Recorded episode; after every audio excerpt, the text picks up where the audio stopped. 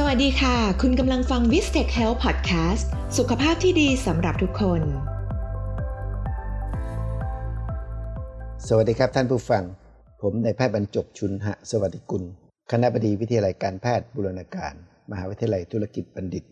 เรามาคุยกันเรื่องของ Wellness Community หรือชุมชนสุขสบาย และเรากำลังสนทนาการในเรื่องของฝุ่นจิ๋ว PM 2.5 เรามาถึงเรื่องราวของการที่จะดูแลรักษาตนเอง ในท่ามกลางสถานการณ์ในขณะนี้นะครับ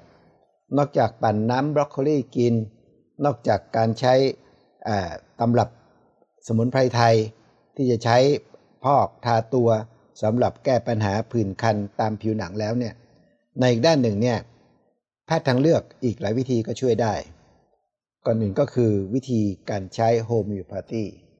ศาสตร์ของ homeopathy เราเลือกใช้สารที่ตรงกับอาการ เริ่มต้นตั้งแต่การป้องกัน ส่วนมากแล้วเนี่ยอาการของสารพิษ PM 2.5 ก็คือการระคายคอระคายจมูกใช่ไหมครับ ตัวแรกที่น่าสนใจก็คือ เราใช้ Bromiumนะในการป้องกันอาการของ PM 2.5 ในเรื่องทางเดินหายใจ และถ้าเผื่อเข้ามาด้วยอาการต่อไปนี้นะครับ เช่น อาการเด่นที่แสบจมูกระคายคอเราจะใช้โบรเมียม อาการเด่นที่มีอาการไอมาก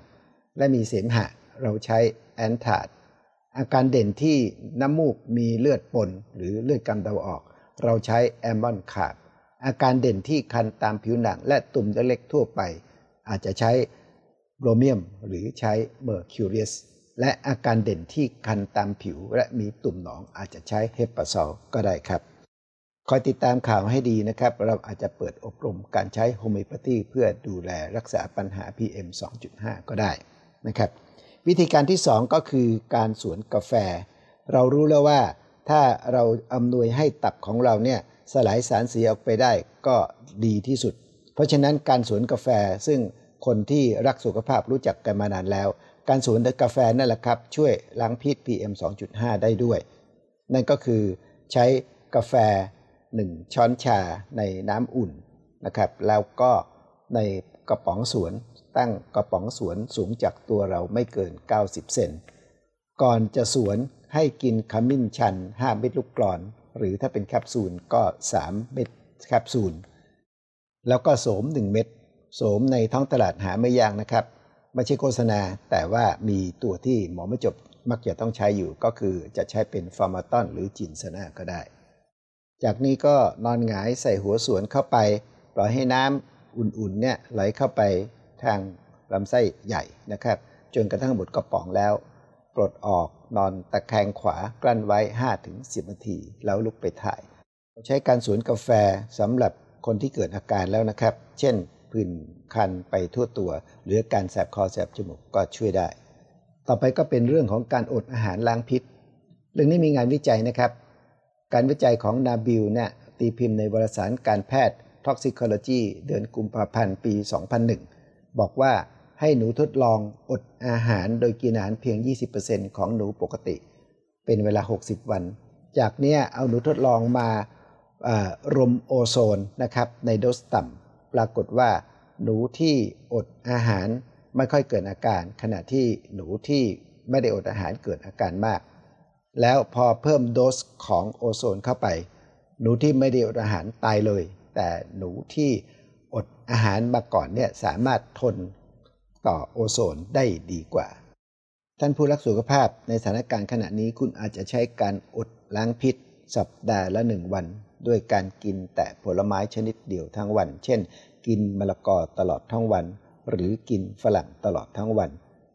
เป็นที่ยืนยันว่าการอดล้างพิษ ช่วยให้ร่างกายขับสารพิษออกไปได้ดีขึ้น ช่วยปิดเปิดยีนปิดยีน mTOR และเปิดยีน SIRT1 ซึ่งเป็นยีนอายุยืน และยังมีผลให้สเต็มเซลล์ของเราซ่อมสร้างตัวเองได้ดีขึ้น อีกวิธีหนึ่งที่อยากจะแนะนำก็คือการบริหารจิต การฝึกสมาธิและทำสมาธิอย่างสม่ำเสมอ ได้มีการวิจัยของอลิซาเบธแบล็กเบิร์น นะครับซึ่งได้รางวัลโนเบลเขาบอกว่าการทำสมาธิทำให้เทโลเมียร์หรือยีนของเราเนี่ยอายุยืนขึ้น การทำสมาธิยังลดการอักเสบพบว่าลดสาร NF แคปบีและลด CRP ซึ่งเป็นตัวบ่งชี้การอักเสบในร่างกาย นอกจากนี้เรายังเพิ่ม CD4 ซึ่งเป็น T เซลล์ที่ช่วยต่อต้านมะเร็งได้อีกด้วย วิธีการต่างๆ เหล่านี้ทางธรรมชาติบำบัดน่าจะช่วยให้พวกเราดำรงชีวิตอยู่สุขสบายในท่ามกลางมลภาวะครับ ติดตามรับฟัง episode ใหม่ของ v i s t e c h Health Podcast ได้ทาง Podcast Spotify Facebook และ YouTube